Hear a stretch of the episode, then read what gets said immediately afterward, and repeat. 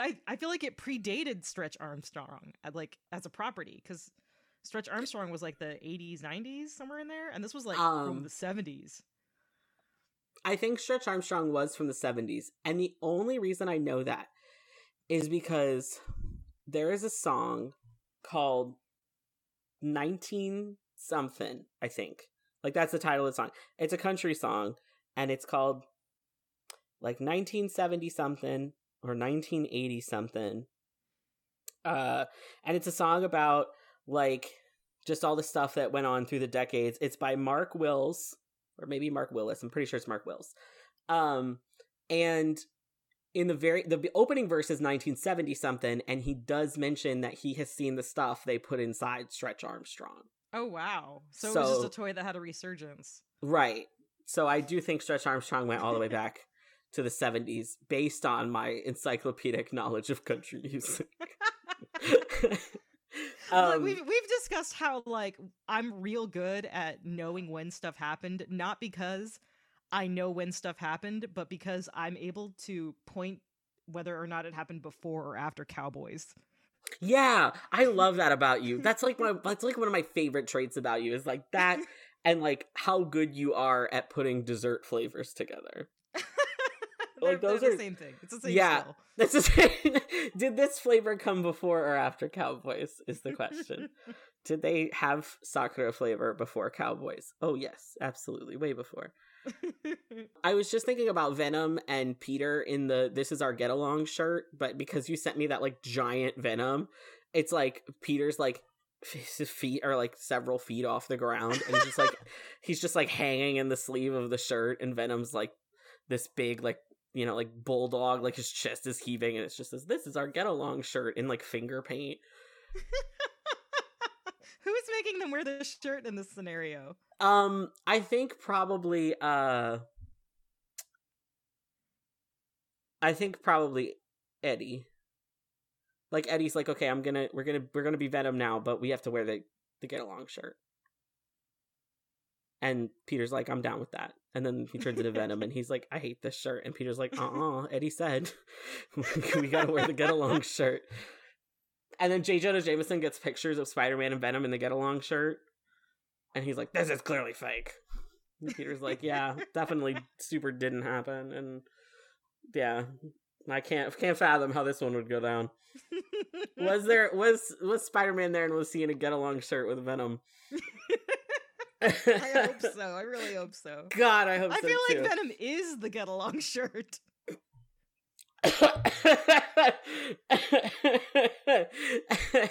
like like Eddie like hugs Peter and he's like we're best friends and then like the symbiote just envelops both of them like this is my get along alien Yeah. like but, but just from the waist up because it's just uh, there's only so much. yeah oh I love that I love that I'm ready to jump right into it into our very exciting topic this week. So yeah let's go ahead and do that. Why not? Let's just go ahead and start the podcast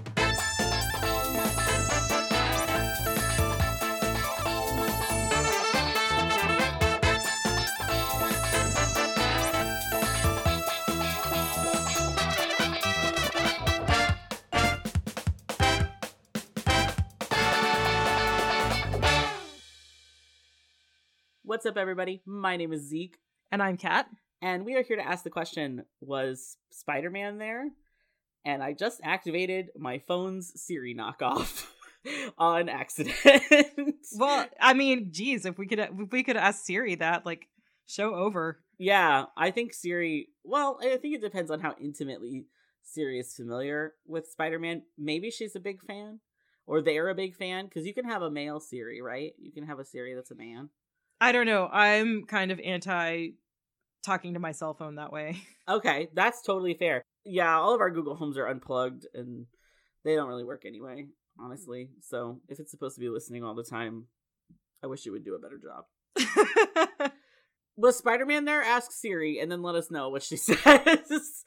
but that's the whole point of the podcast. So, what we do is we run this podcast in two parts. And uh, the first part we call Elevator Pitch, which is where I throw together a cool Spider Man story based on a theme that Cat gives me. Uh, and then Cat has some time to research and find out if Spider Man was there. this may sound very easy, except for I don't know diddly squat about Spider Man. Although I have learned we're on episode 17 now. Jeez. And I've uh, right. and I've learned some very interesting things and I feel like I'm kind of moving away from don't know anything about Spider-Man to like I know about as much about Spider-Man as like as like your normie uncle would. Like an uncle that doesn't read comics, but he's seen like the Spider-Man movies and he can recall some details. That's kind of where I'm at. Hopefully, uh, I think we'll end the podcast when I can rival Cat's knowledge. So that is to say, this will have to go on forever. I mean, I'm learning new things like every week too. So okay, all right. Well, that's that's encouraging then. Small things though. I'm I'm entirely sure. a small little a fill in the gaps knowledge, Spider-Man putty, if you will. So this week is a theme that I've wanted to do for a long time, and I can't wait for not only for Cat to hear my pitch, I can't wait for the second half of the podcast because the theme is so wild, but I can't talk about the second half of the podcast right now because you're just not ready for it. I'm not, and I haven't gone through the training program. It's very rigorous, and the selection process is very difficult, so I hope I make the cut. This is a joke about astronauts because our theme this week is Get in, loser. We're going to space. Do, do, do, do. We're going to space. I mean, me and Cat are. I hope you are not. If you are an astronaut listening to this podcast, you legally have to tell us. uh, because, whoa. Can you listen to? I, I have to assume you could listen to a podcast. It's, it's not radio. It's just an audio file. So yeah, stupid questions. Zeke, of course you can listen to a podcast in space. So if you're in space, what's good? probably whatever's Is out Spider-Man there. there. It's, yeah, is Spider-Man there? Tell us. Uh, we're gonna talk about it right now, but if we find out in, in by the time this episode airs, um, you can just let us know. Like, no, he's out here. He's just straight cooling. Um, he said everything going on 2020 not for him, so he just bounced, which no one can blame him for. Uh, so this week we're going to space. It's very exciting and very cool. This is kind of a broad category and we had talked about Johnny Storm and Spider-Man's adventures in space in the the Spidey Torch episode, right? And then you also sent me some really incredible art of Spider-Man and Johnny Storm smooching in space. Which was incredible. I I mean it really blew my mind super big brain, galaxy brain, if you will. I'm gonna, I'm trying so hard not to run out of space puns in the first half of this podcast. Pace yourself. I'm pace. I'm trying. So I thought about who I think would be the most fun to see go to space, and my ori- my original thought was Sandman because nothing would be holding him together. and I thought that's stupid. I can't. He would just get up. stuck in all the equipment. It yeah, just terrible. Like, he's in the airlock, but he's keeping it shut, and he's like, "Someone save me, you assholes!" I thought about Doc Ock for a minute, but then that kind of I don't know, it just felt like cheating. It was like, well, he's got all those arms, like the zero gravity thing doesn't really play into it. And then you know, like I ran through a couple other villains. Like I thought about like Venom, like what if Spider Man went to space and he found a planet and it was like Planet Venom? But then we did the Venom episode, and when I found out about Planet Venom, and so I was like, uh oh, can't do that one. like, so I just thought and I thought and I thought, and I came back to my my tried and true, trusty partners in crime, the Osborns. If you've been listening to the podcast and you know anything about me, hopefully that thing is that I really love Harry Osborn. but I also love Norman, not in the same way. Although I will say Willem Dafoe really did it. But that said, I love the Osborns as characters. I think that they're phenomenal and they have endless potential and appeal, especially with the stories that we've talked about and all the wild shit that they just get into. So this week I would like to present to you the story of uh Spider-Man's weirdest brawl yet. Okay. So Norman Osborn in this story is kind of like who's that guy that owns all the Virgin um hotels? Richard Branson? Sure. Is that that guy's name? Okay. So that guy's like whatever, we're sending people to the moon. So like like recreationally, like just regular sh- Joe Schmoes. Uh-huh. who have you know like five million dollars on hand. I feel like Norman Osborn starts a program like that, but specifically for like scientists who would not otherwise get to go to the moon, like non-astronaut scientists, or not even the moon, just the space. He's like, whatever, we'll just send a botanist up there. Like, why not? What if we find space plants? And so he's like developing this this program and Harry's like, "Oh, hey, what if we send Peter?" And Norman's like, "I don't know. I don't know." And Harry's like, "Well, he's he's like really smart and like I think it would be a super cool opportunity because I know that my best friend wants to go to space, dad." Like, do me a solid right here, you know, and I won't have to buy him anything for his birthday for the rest of his life. So there's like some mix up with the paperwork, and the denial is actually sent as an approval. And so Peter gets like the notice, like, hey, show up to the training facility on this day at this time, and you're gonna be trained to go to space on on behalf of Oscorp. And Peter's like, um, okay. And so I do want to say that I think there's like a phone call where he's like, hey, Avengers, can you guys handle New York for like a month? Because I'm going to space, baby. and they're like, no. And he's like, oh no, I can't hear you. I'm in space. And then he hangs up the phone.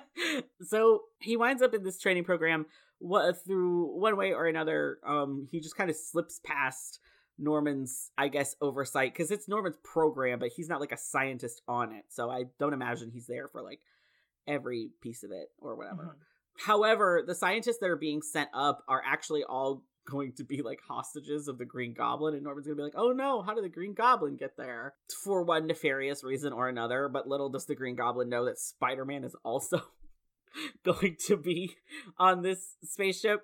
Now, the details of this I have not worked out.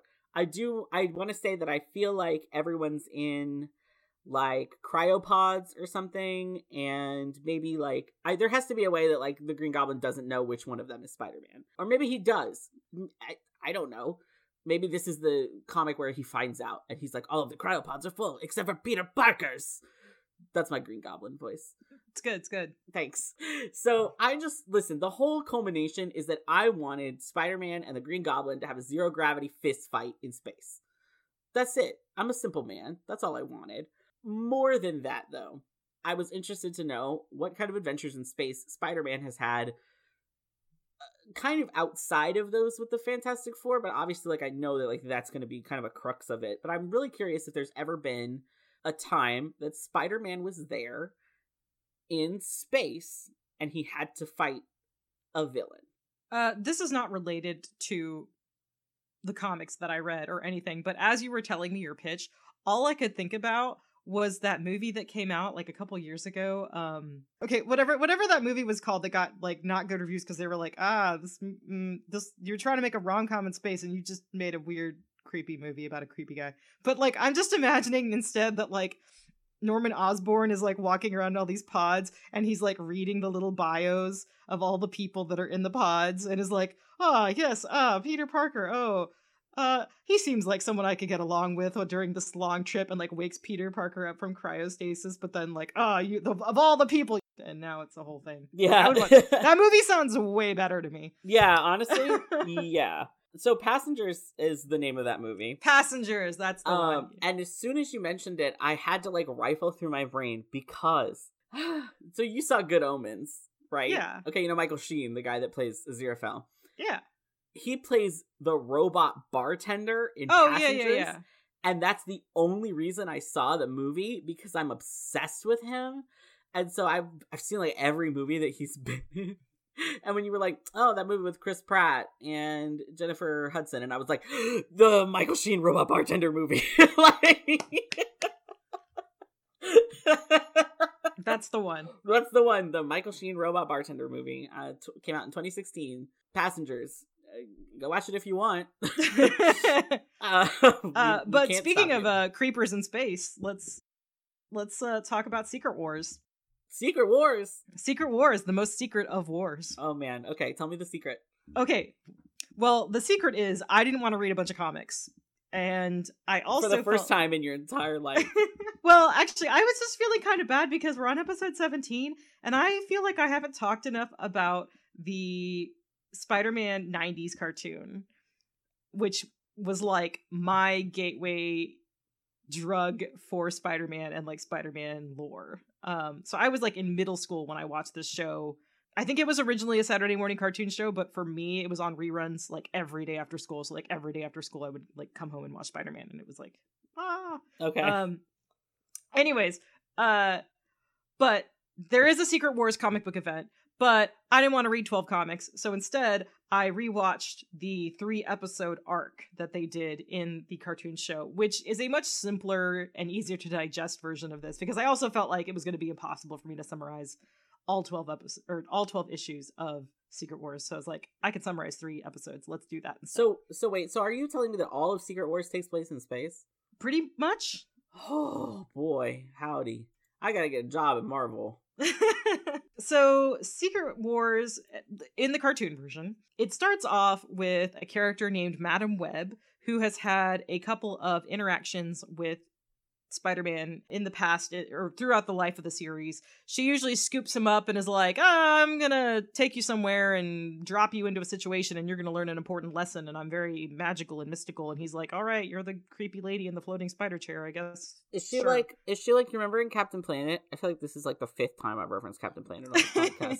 Do you remember in Captain Planet it was like Gaia who would send them on their mission? Gaia was much more like free flowing and like ooh. Okay. And Madam Web is like like she's sitting in this big like spider throne and she's like an old lady. And she's got like a short bob haircut and like big red glasses and like she's more like She's Edna Mode? no, she's real tall and like skinny gaunt and like Okay. elegant. She's elegant. Okay. Um, but she has like this big spider throne and she doesn't like stand, like she just kind of floats wherever. Okay. Um, but she, you know, she's like, oh, you know, the web of fate and things, and and Spider Man's like, all right, I'm just a dude, and she's like, no, more than that. And he's, like, all right, He's like trying to eat a hot dog. yeah, She's like- exactly. There's she's like, the mustard on his shirt. Yeah.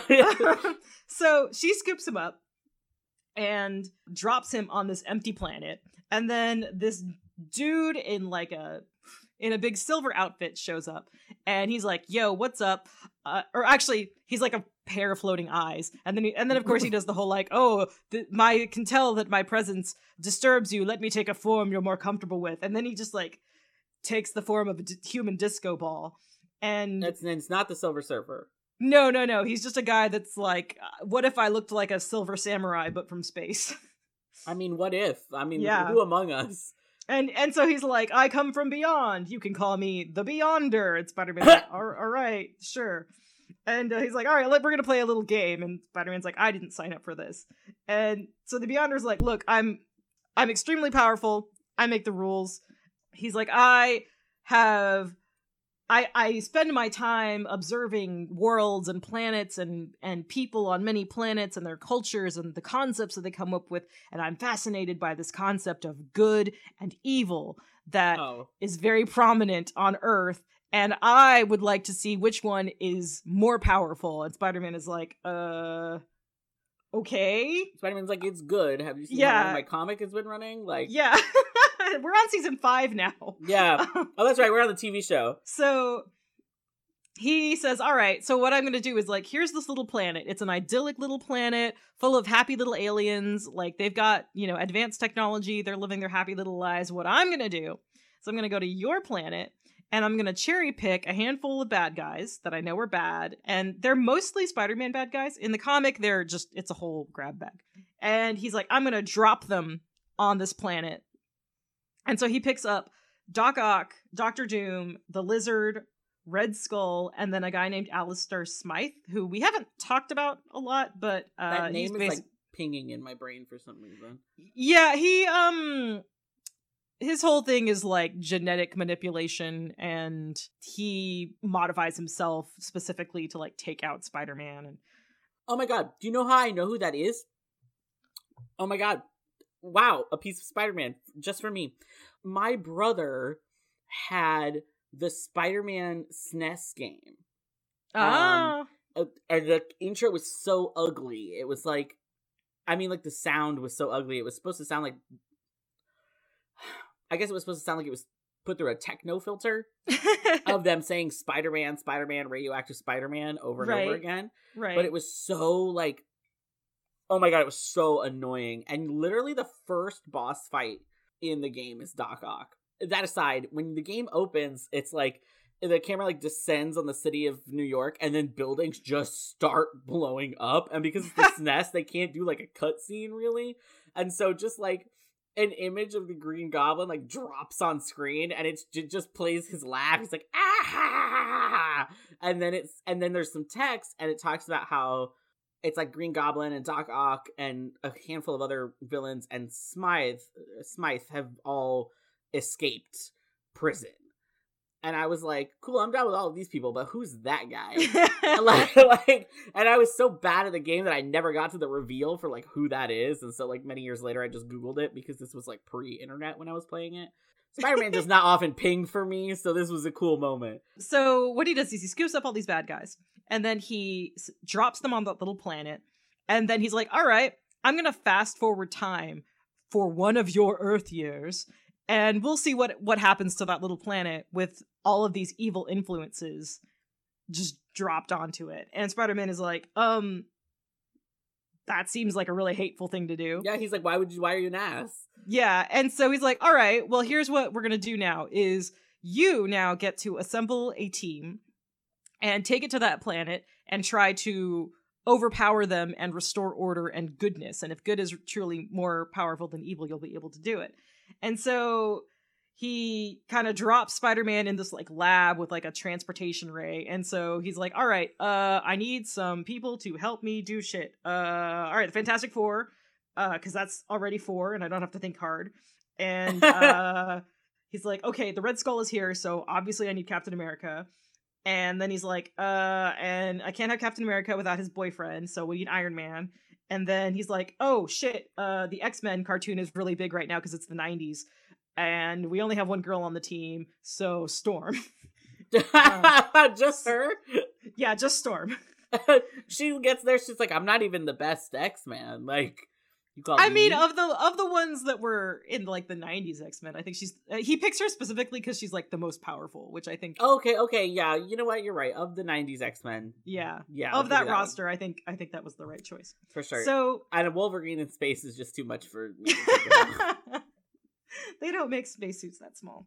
Um, so it obviously like they're all just transported there, and they're like, uh, hey, we were in the middle of lunch. What the hell? And so it's a little bit rocky. Like you know, there's a little bit of of like fisticuffs as people are trying to figure things out. But he's able to sort of explain like, hey, uh, it, sorry, oh, this is all happening. I got dumped here too.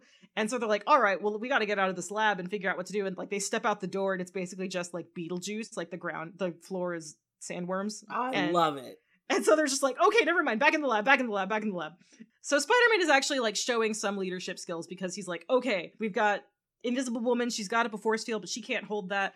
That looks like the reason that the shields went down on around this lab is because they ran out of power. And they're like, we can't get power out of thin air. And he's like, um, I brought Storm over. Yes, we can. And so like she electrocutes the batteries and they have real shields now.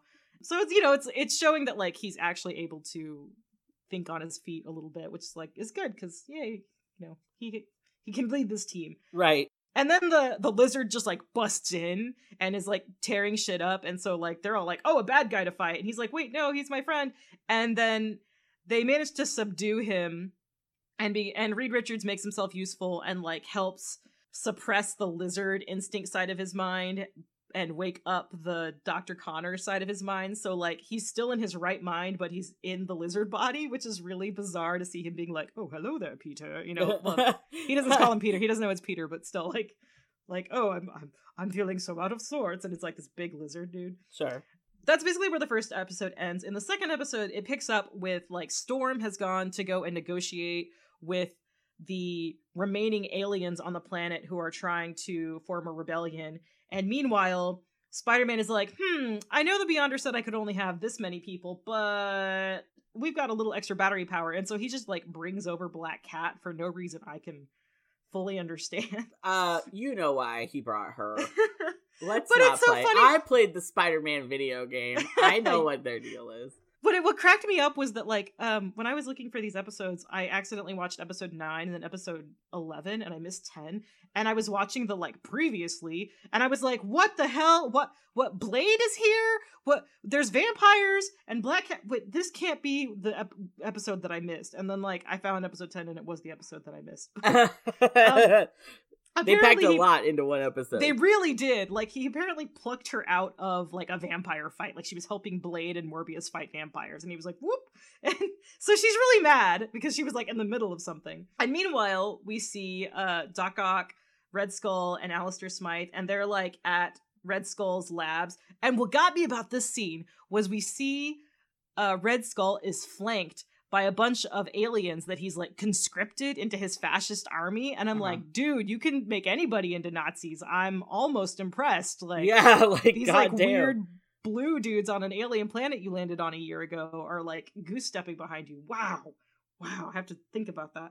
Um it's almost as though nazi and fascist idealism spreads much quicker than people would realize. It it, it certainly does especially when people are in dire straits because you've destroyed their way of life yeah. Uh, anyways, uh, th- in case that's relevant to anything, Red Red Skull has brought Doc o- over to help him soup up some giant skull cyborgs that he's making, mm-hmm. and this is kind of an interesting situation because like Red Skull is you know an egomaniac and so is Doc Ock, and so like you see Alistair Smythe kind of like no no look- my dick is bigger yeah basically um like kind of looking at the two of them as they're you know like oh you know once I once I get what I want from him you know he's we're gonna destroy him or whatever. So about this time, all the good guys storm Red Skull's fortress. The floor actually becomes lava. They have a very daring battle, and then the rebel forces that Storm was working with manage to bust into the building, and they're fighting in the front, and the heroes are kind of like coming in through the back, and they manage to split up Doc Ock, Red Skull, and Smythe. And so uh, Spider-Man is like, look, dude, we're just trying to end this fight so we can all go home. And Alistair Smythe is like, oh, yeah, that's what I want too, actually. I'm with you guys. Like, these two guys are just going to fight until they destroy each other and there's nothing left. And I just want to get home and, like, get back to my dad and keep experimenting on DNA and stuff like that and, you know, be regular Earth evil. And so they're like, all right, that that's cool. But, all right, okay. good, good talk. Right. Um, so Spider-Man helps them destroy like a bunch of the cyborgs. Black Cat ends up getting kidnapped and rescued and she's had this whole thing through the episode where like I don't know that this is canon in any other media, but at least in this universe, Black Cat has been ad- they've administered the super soldier serum to her. What? So like yeah, so like the same Captain America serum was administered to her and so she's got those same abilities. And so throughout the episode, she's like really awestruck to be there like with Captain America. And so Spider-Man is like, "Oh, yeah. Yeah, he's awesome. He's great." And so like at the end of the episode, she's like, "Okay, I'm not mad anymore because I got to fight alongside a great hero." And he's like, "Oh, yeah, Captain America's awesome." And she's like, "No, I was talking about you." And then they smooch. And I was like, "Weren't you like literally at the beginning of this episode like morbius was like talking about you like you were his girlfriend. Like what just happened here? Anyways. This is uh, listen it's a wild ride with spider-man and black cat. I guess if you're like it doesn't count if you're in space. So the third episode starts rolling and in this episode they catch up with the fantastic four who have been in pursuit of dr doom and his like kingdom that he started and the lizard is having a couple of like flare ups and his eczema is not great. Yeah, well, like his like every time he uses his super strength, he like has kind of like a lizard personality flare up. And so they're like, okay, just keep it chill, like like do some meditation or something like that. Yeah. Listen to some ASMR. And so they get attacked by uh some of Doctor Doom's robots, but they like literally only scoop up the thing and fly off with him. and then they're like wait no more robots. And so then they literally just like are like okay and they just like stroll up to the gates of his kingdom. And then they walk inside and it's this like paradise. And there's a whole community of the aliens and they're just like playing basketball. Guess they have basketball on this planet. And like like riding bikes and stuff like that and having a great time. And they're like okay this is not what we expected. Mm-hmm. and they come up to the castle and Doctor Doom is like, "Oh, I am, of course, a benevolent leader. All I wanted was to use my technology to provide a perfect safe haven for all these people. I'm not a bad guy. And they're like, uh huh. And then he's like, look what, what I've done for Ben. And so he pulls him out and he's been quote unquote cured. So he has this like, mo- I don't know what they call it. It's like a molecular splitter for science words. It was Uh-huh. the 90s. Um, and so he's like been able to separate Ben Grimm from his powers so that he can like turn into the thing at will. Okay. And he's like, look, Does- you know, I can. Does he look like human Shrek? The thing is like a big orange rocky guy. Yeah, yeah, yeah. I know, but I'm talking about when he's like. Oh, human. human. Shrek. Oh, uh, no, he just looks like a regular dude. Oh, that sucks. Human Shrek is so cute. Okay, go on. Well, I mean, because he was just a regular human dude to start with. Well, yeah, but is he like big? Like he's the same size, or is he like a little? Is it like if if like Steve Rogers could turn into Captain America, it will, except for Captain America was made of like sugar pops.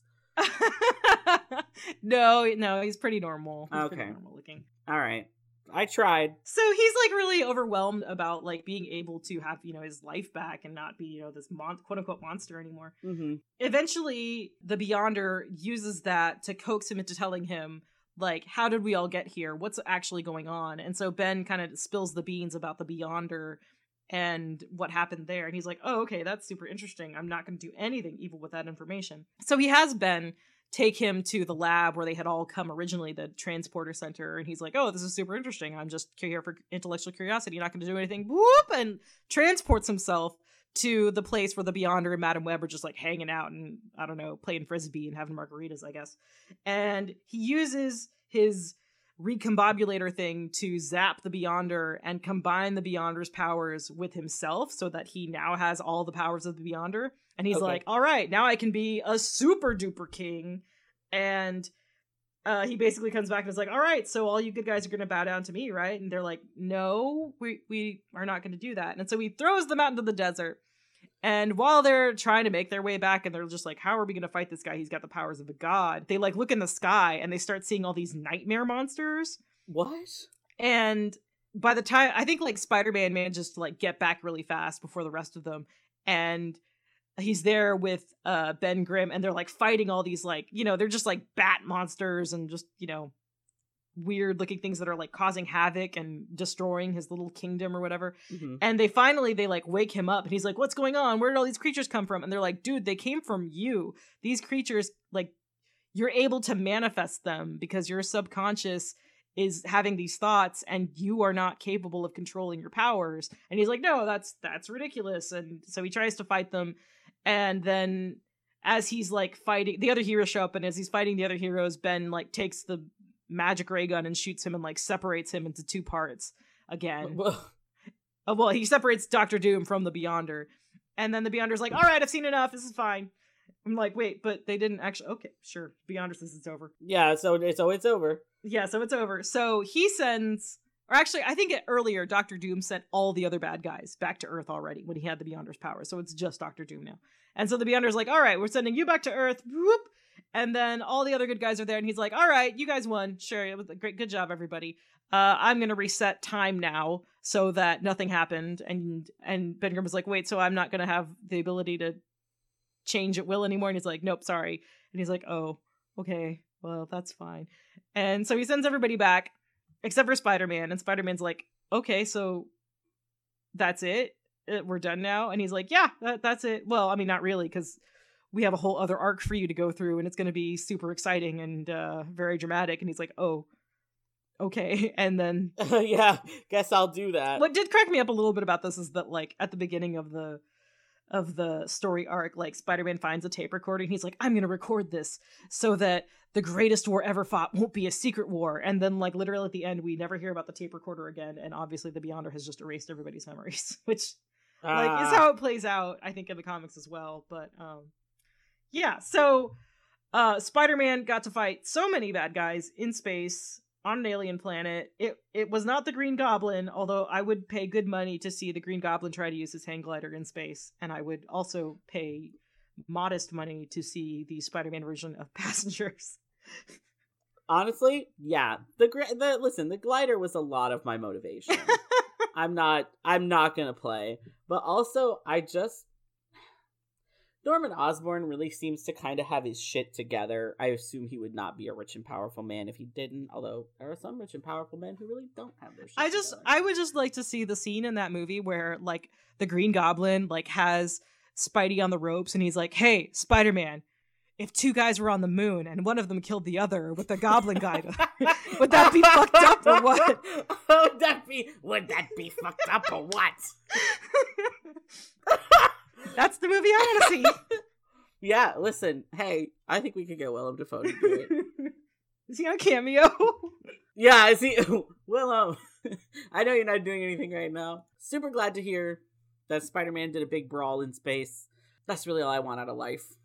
It's just just for weird shit to go down in space. I'm a simple man, but I bet there's more weird shit that goes down in space. So we should run over to the second half of the podcast and hear some more.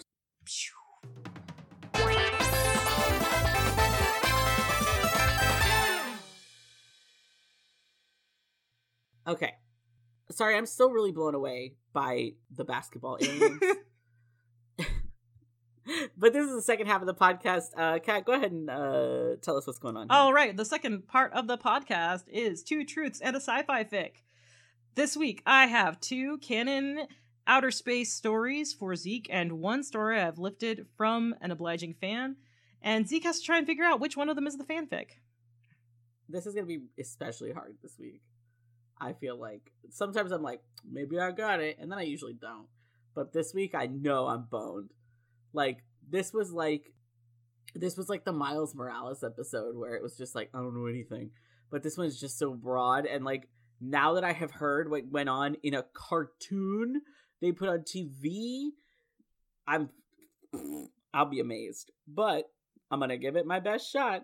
This week's sticker is uh I didn't have any specifically Spider-Man in space stickers. So this week you can have an astronaut Rilakuma sticker. Oh my god, I love that guy. Man. Oh. There's no there's no astronaut Spider-Man sticker. I know. That, that Get with it. Marvel. Hey, uh, honestly, but hey, listen, if you're somebody and you make stickers and you want to draw some some Spider-Man in space stickers, you should tweet us at was Spidey there on Twitter. Or you can send us an email at was Spidey there at gmail.com and we'll take a look at your Spider-Man astronaut stickers and probably buy them because we're um like that. In fact, I can guarantee you we will. um, Spider-Man fishbowl helmet floating around in space.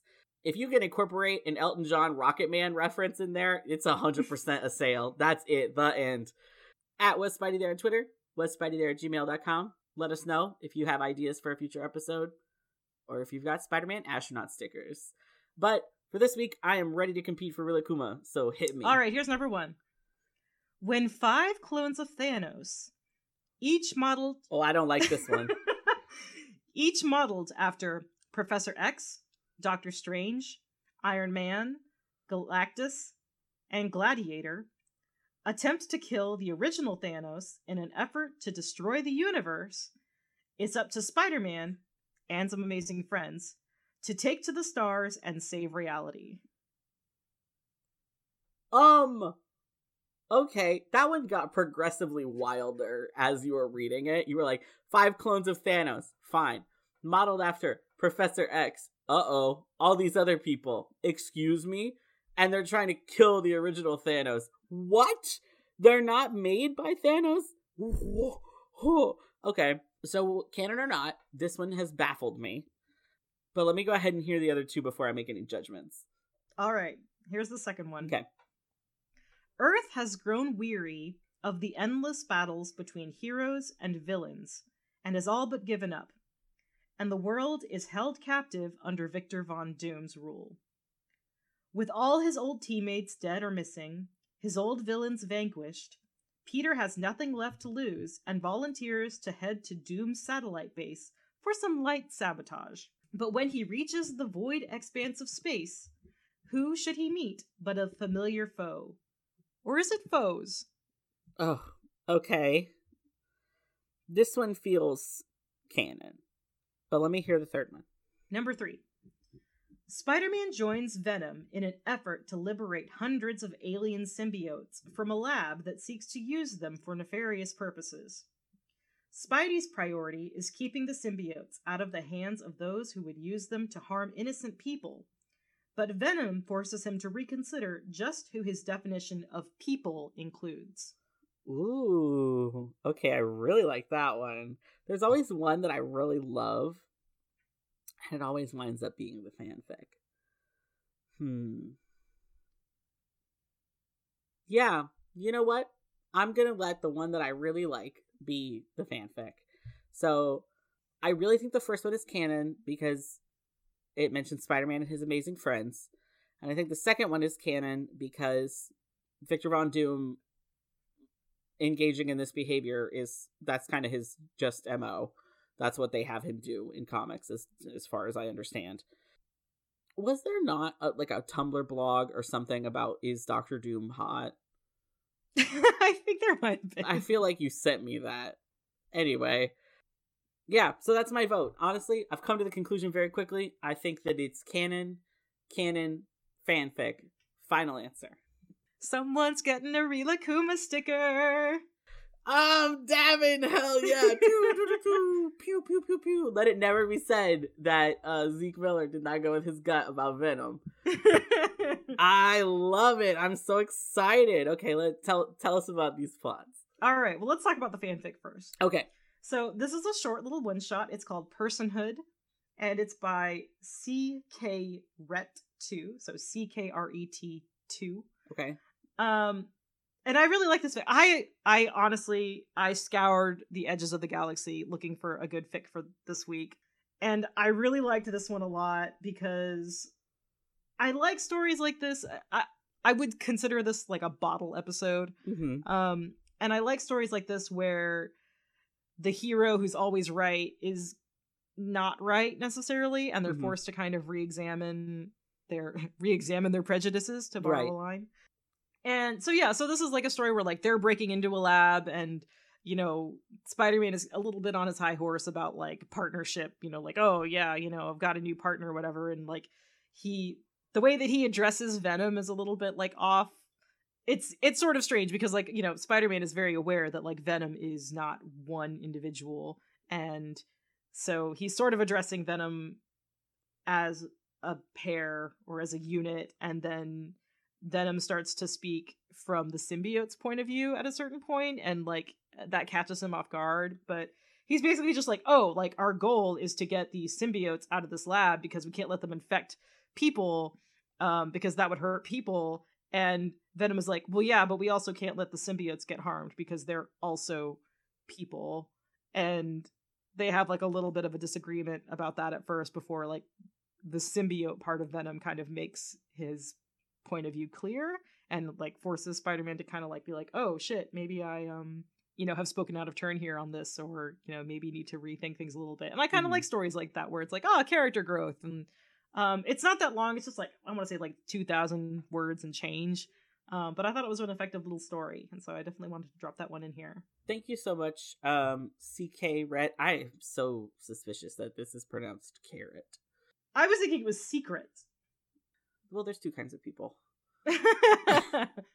Either way, um, is it what is it? CK Red two? hmm Okay, thank you so much for writing this. I love it. Um, literally gonna read it as soon as we're done recording.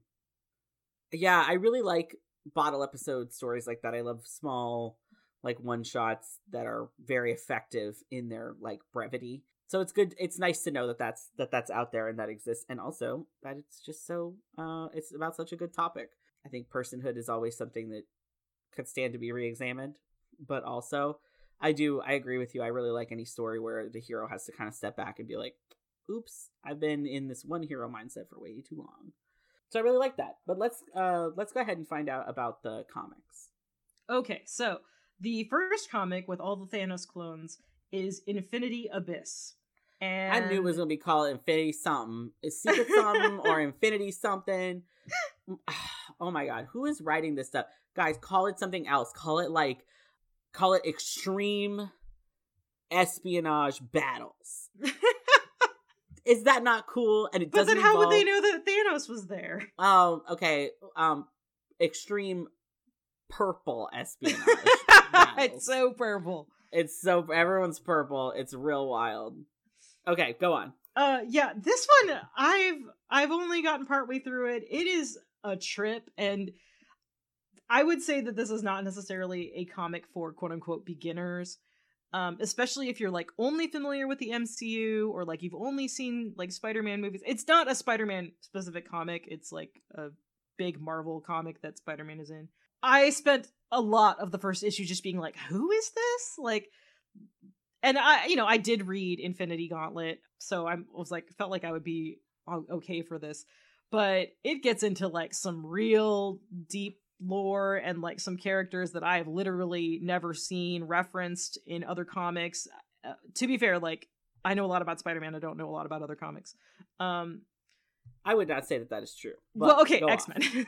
but but uh but like when it gets into especially like the the 70s and 80s like era of Marvel and a lot of the more cosmic adventures and stuff like that. Like I don't really know shit about Adam Warlock except that he's there, but they were just name dropping all these characters and it's so wild because the art style and the types of characters that they are do feel really dated to me. Like there is something about them that is like, ah, the person that drew this art was very heavily influenced by like Dungeons and Dragons or like the Hobbit movie or like oh, okay. this is a, a gnome in space.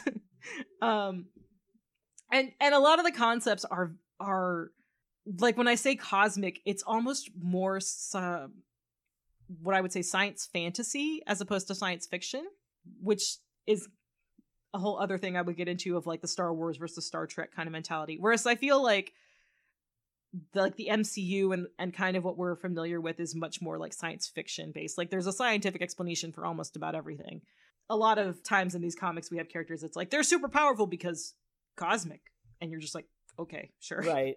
But it is it is really a trip. There is plenty of action. I I will say it is worth looking at just to see the different Thanos clones because like when I say they're like based on the other characters, it's like, oh, the Iron Man Thanos like is grafted to like an Iron Man suit.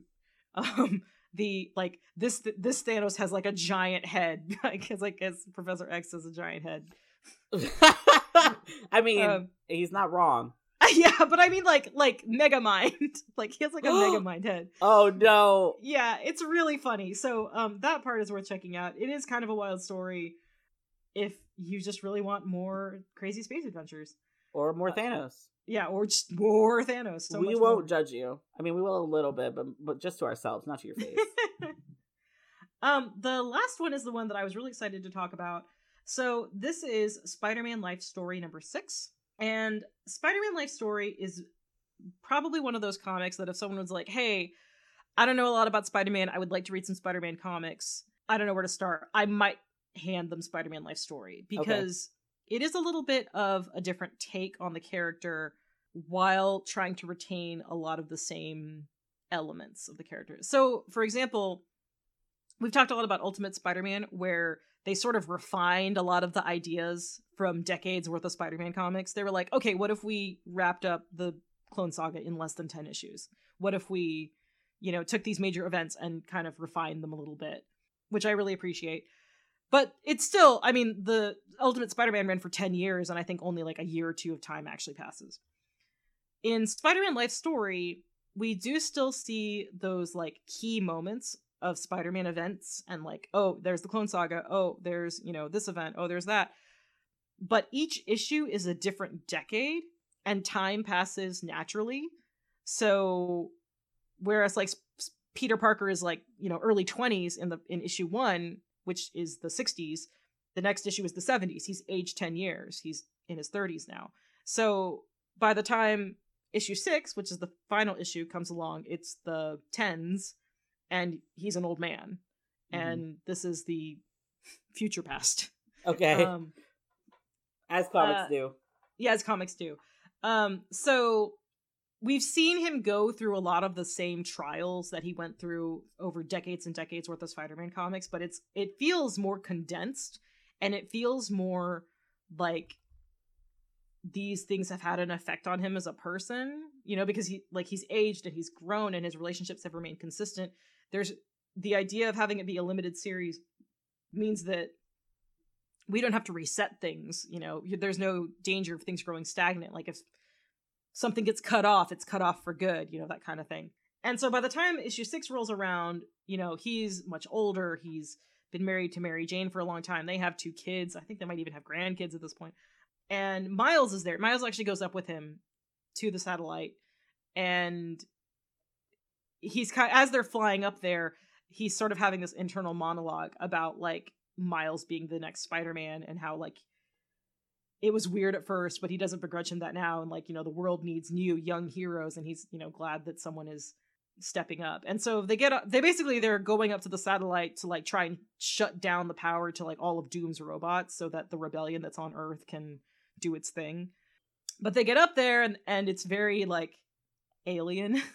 Uh-huh. like the movie Alien. Right. Um where, you know, it's this abandoned space station and they're like, "Oh, okay, we're we're doing our thing, but it feels like we're not alone." And then uh Venom who has like bonded with Kraven shows up. And earlier somewhere in the comics like Kraven had you know made some pledge that he was like never to stop hunting Spider-Man. And so clearly as time has passed he's bonded with Venom and made it to space somehow. And so now you have this crazy feral venom creature uh, that they're trapped on the space station with and then they have to fight. And it gets very exciting and there's some more stuff that happens that I don't want to spoil because I really think that if you have even a passing interest in Spider-Man comics, it's six issues. This is definitely worth a read. It's it's so well written and so well put together. So I think you should read it. Yeah, absolutely. I will say that when Cat when Cat and I were first friends, we were both really into Metal Gear, and I didn't really know that Cat was super into comics. And then um, I was like, "Oh, I'm really into comics too." But then we kind of found out that it was like a Marvel DC thing. And so when I found out that Cat was really into Spider Man, Spider Man Life Story is actually one of the things that like came up when I googled it. Um, but I didn't know that that was the plot. Like that didn't help me in this game at all. but I do remember the title, and I remember um, people being like, "If you want to read Spider Man, you should read this." And I don't remember how long ago I did that search, but I do remember being like, "Okay, so that's when I'll pick up." So it's really interesting to hear your like take on it. So if this is your first episode of Was Spider Man There, which is fine. They don't go in chronological order by any means. This maybe is a good place to start. You can pick up um, Spider Man Life Story and give that a read and get started, and then um, descend into madness. Like yeah, this. or even if you're a veteran Spider Man fan, I think it's a fresh enough take on familiar events that there's still something to discover there. I love that. I love when a series can do that. I don't know. I'm just really impressed. I'm also really impressed that I won. I can't I can't lie. I never win, so I'm like, hell yeah, hell yeah.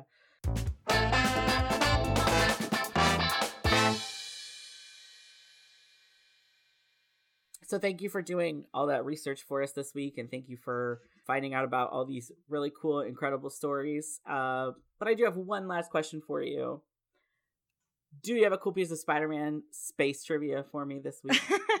Uh, I wanted to take it back to the Spider-Man animated series because I have not talked about it enough, and I just feel like that's my great shame. So I, I have a little bit of Spider-Man the animated series trivia today. Okay. Which is Madame Web, who I highly recommend you Google a picture of just so you can appreciate her. Okay. In the animated series, she was voiced by Joan Lee, who is, as you might guess, Stan Lee's wife. And later on in like the very last episodes of the series, Stan Lee himself has a cameo in the series, and where Spider-Man is meets up with a bunch of, of different Spider-Men, and then at the end of the episode, which I thought was really a very sweet ending to the series, he ends up in the universe of the Spider-Man who is not Spider-Man, but in fact an actor who plays Spider-Man. And so he gets to see a universe where he's a beloved comic book hero. And he goes to Marvel stu- or like Marvel Comics and meets Stan Lee, and Stan Lee is just Ah! like beside himself to meet the real Spider-Man. And so that, and I think they go web swinging and stuff like that, and it's really cute. but then when it's time for him to go home, Madame Web shows up, and she's like, "All right, time, time to, time to head back to your own universe." And Stan Lee is like, "Who is that exotic woman?" and, which is just, you know, a amusing little mythology gag, which I think is very cute. I love it. I love it so much. I love any Stan Lee cameo. I know that he's I know he cameos in like basically all of the Marvel movies, but they get me every time. I don't know how, but they do. Uh not that there's any movies being made right now anyway. Um, but you know, I do I do I do like the um the idea of Stan Lee seeing Madame Web and being like, "Well, hello." Like like you know his big bushy eyebrows over the sunglasses. Yeah, yeah. I think that's cute. She's played by uh, Rue McClanahan from Golden Girls. Oh, there we go. Yeah, that's gonna be my really expensive gag when I come to power and start making superhero movies. Looking at you, Ryan Reynolds, who I know listens to this podcast. Anyway, thanks so much for joining us this week. It's been a lot of fun. Go outside, look at the stars. Spider Man's up there. My name is Zeke. My name is Cat. And we'll see you next week. Bye. Blow, blow kiss to the sky for Spider Man. for for him.